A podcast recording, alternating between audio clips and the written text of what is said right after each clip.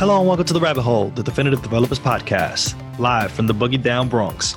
I'm your host, Michael Nunez. Our co-host today, Dave Anderson.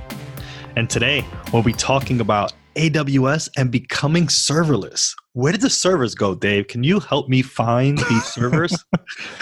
That's the future. You don't need servers. You just don't need them. And you don't need roads. you still need pants, though. You may still need pants. Even though everybody's working from home now. Oh, yeah. We'll be talking about the serverless architecture and what it is, why you would want to use it. I've been working in the AWS Lambda serverless architecture for the past couple months, and I've been having a fantabulous time. It's been awesome. I really enjoy using lambdas to, you know, shoot these methods that need to get done for this product that I'm building at the client. And it's just a lot easier. It feels so great. So you're having a lot of fun with it. I'm having like an illegal amount of fun right now. Like it's Oh. been really cool. Wait, well, you, shouldn't say that on the air. Like, the fun police are so definitely going to get you. Oh, watch out. Watch out to the fun police. Yeah, don't tell the fun police you're trying to work on the serverless architecture. It's not cool. Why is it so much fun? Like, I me here serverless, and it's like, okay, it sounds very cryptic.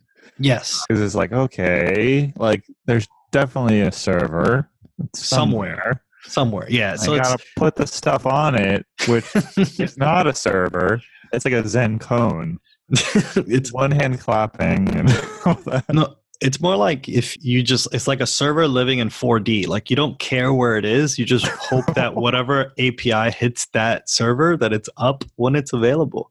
I'm currently using Amazon as the platform of choice or the vendor of choice at the moment. And the way that I see like the so lambdas are functions that run based on events that may happen. There can be multiple events that your Lambda can be triggered by to run a script. One example is if you have someone who uploads a file to an S3 bucket, a Lambda can be triggered to run some OCR and like extract metadata from that document and then put it somewhere else in another S3 bucket so that you have access to all the metadata living in the file you uploaded, is an example. Another example is just like an HTTP request. Like if you decide you want to get a list of documents that exist in your S3 bucket, you can have a Lambda that will return a list of those documents given the path that you want to show the user, however you design that Lambda function. It's a lot of fun. First and foremost, if you're programming in something, chances are Amazon supports that library and that language and that framework for you to build your application.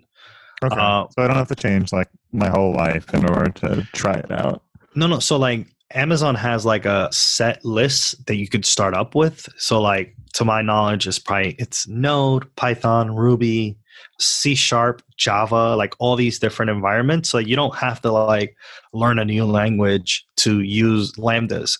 Like chances are Amazon supports it. And if you use a language that isn't like supported by Amazon via a drop down menu where they can like it's very easily configurable, already configured, you can actually like install the language to run when your lambdas are triggered. So like I've seen examples where people use lambdas written in Elixir, which is like something that Amazon doesn't support, but like you could totally use that. I think another one is Go. I'm actually I believe Go is another one that you can install and it's fairly easy. And Amazon supports all sorts of languages. And Google does too. I don't want to be biased, but I'm going to because I've only used Amazon. But um Google Cloud Platform has all different languages and uh, Azure as well. If you're interested in the Microsoft stack, has different languages that you can use. Okay so that's that's gonna give option or but like when you start developing your application are you worried about like getting locked in to one vendor or another by like building it to their spec or to you know their standard No, that would be. There are reasons to go around being in the vendor lock. Right now, I am using. So there's in the Amazon world to deploy your application. There is a, a CLI called AWS SAM, which is the Server Application Model. Excuse me, the Server Application Module. and that will you run like these scripts that'll deploy your code and that's cool mm-hmm. but then you're vendor locked into just using aws if you were to use that not to be confused with the serverless architecture there is something called the serverless framework where you they couldn't come up with a better name unfortunately but, the serverless framework allows you to set up you know you can set up your application in a YAML file. Usually it's the serverless.yaml because in the near future we're all going to be coding in YAML.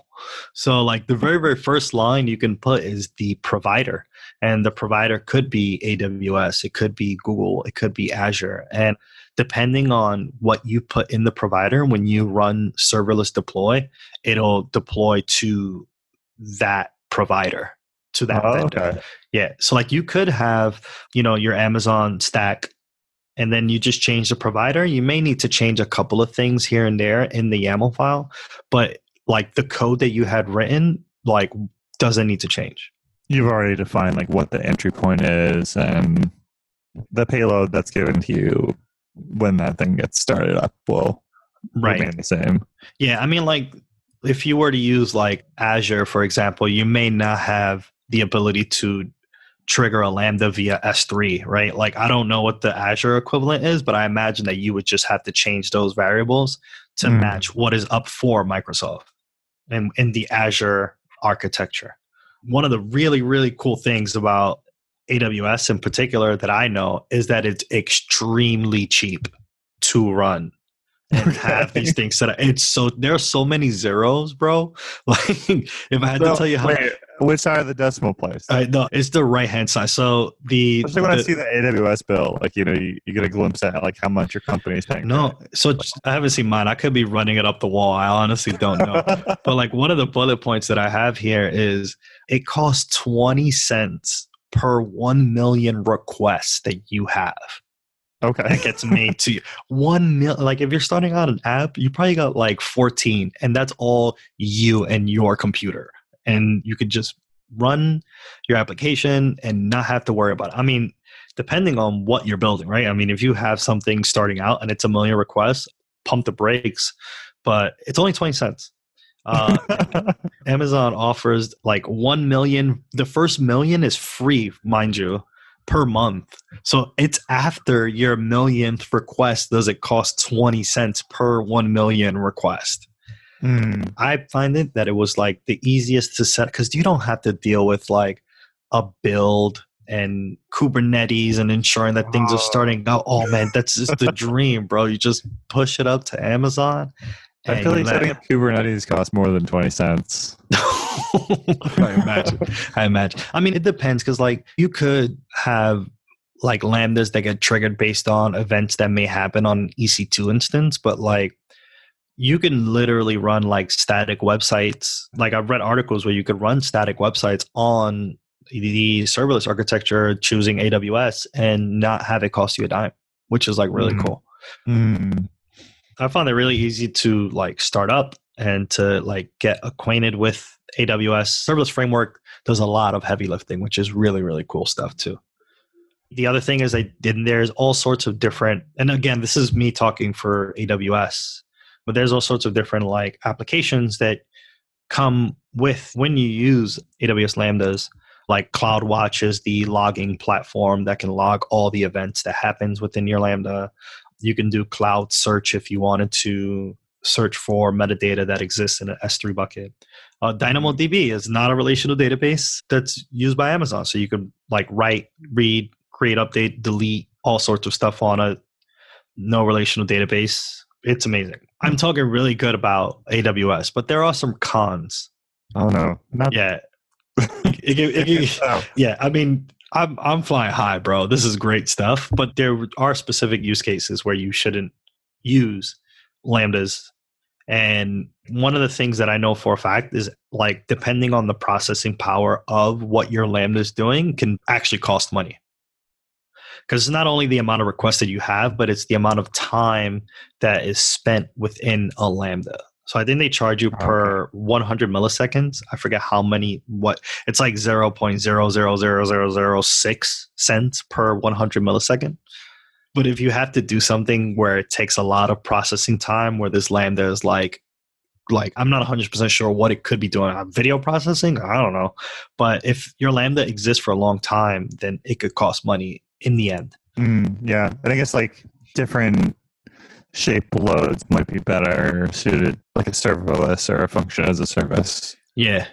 Like if you have like pretty spiky loads, Yeah. uh, like you know, most of the time you're doing nothing, but sometimes you gotta deal with a lot of stuff. That sounds like that could be a good option. Yeah, and like I've worked at a place at a client previously where it would not have been possible to use lambdas. Like it would have been a great alternative because one of the benefits of using lambda is you don't have to have a server sitting on 24 hours out a day. You can have it like per request. So like if you have like if your business hours are from 9 to 5 Mhm. then you know 6 p.m to 8 a.m like it's not being used as often then you have money spent because you, the server has to be on and that's electricity cost and whatnot. If your lambdas aren't running then you're not paying for it. And that's like the really really cool and this is even including like if you had to choose between like using an ec2 instance versus Mhm. using lambdas right? Like an ec2 instance if it has to exist and stay on then you pay for that. And lambdas you don't. But one of the problems would be the fact that if your lambda is going to crunch numbers and do some craziness, there are time limits. So a lambda can only run for 15 minutes at a time. Hmm. The longest a lambda can run can be 15 minutes. So anything beyond that, it just fails. Like it'll drop and tell you, hey, like connection, like it'll time out essentially. So if you're trying to Um, like do something that's really intense, then you'll have to think about how to break it down into smaller pieces. Right. The idea is that like you would have some form of like asynchronous lambda process to do that because you don't want to hit that 15 minute limit. Right. It feels like that would be a kind of smell of its own. Like if you, it's like having a web request that lasts for that long. You want to, Yeah, you got you got problems, bro. You need to look at you got to face you want to like background it or like farm it out to a bunch of other processes, like you know, map reduce it or something like that. Yeah. And like, yeah, you would definitely have to figure out ways to mitigate some of that time so that your Lambda just runs as fast as possible. So you can end up paying the least amount of money as possible. Another article I've read, there's this not theory. So let's say you run a particular Lambda. The Lambda does need time to like load up and start to run this Lambda. So like if it's a guess like AWS is or Google Cloud or whoever your provider is, isn't just going to keep your functions ready to go if nobody. Yeah. Another con to using the serverless architecture is this concept called uh, cold start. So suppose you had a Lambda that runs and it will still be, I guess, like loaded or cached for about, I think the default for AWS is 10 minutes. So, So after another, 10 minutes, they're like, AWS is like, okay, you're not using it, getting rid of it.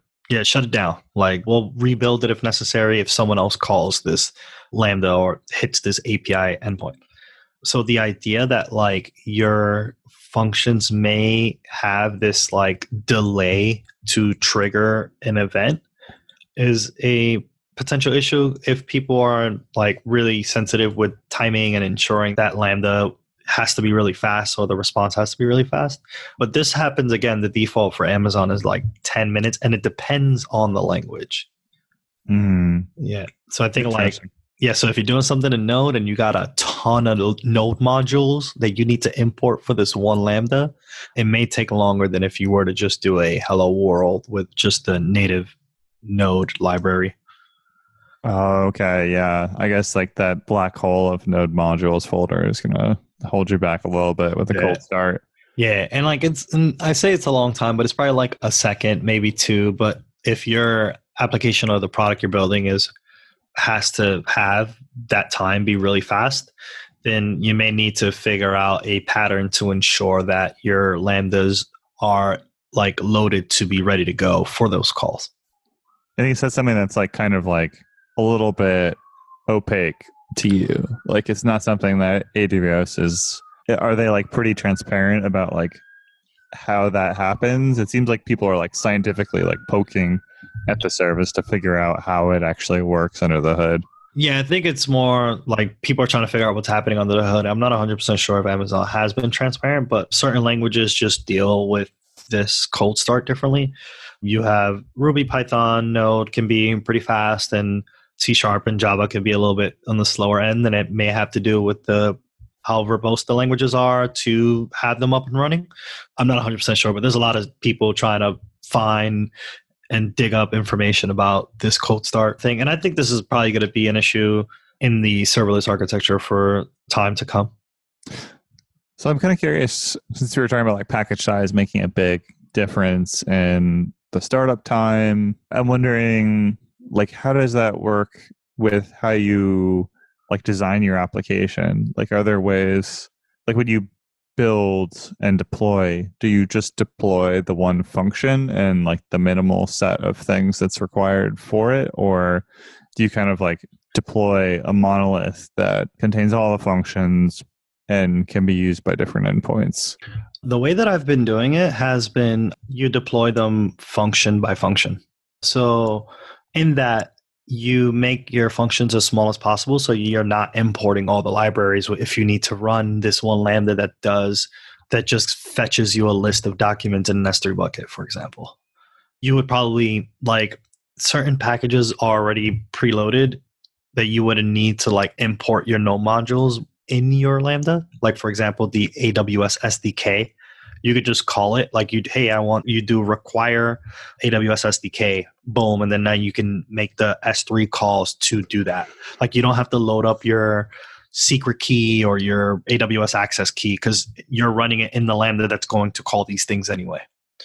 But hmm. so you, you would deploy them function by function. Like you can do like serverless deploy and it'll deploy all your functions if you really wanted to. But you can actually deploy them like let's say you built or you had to update a particular lambda, you could just run serverless deploy and then dash function and then you could give it the function name and it'll just deploy that function too.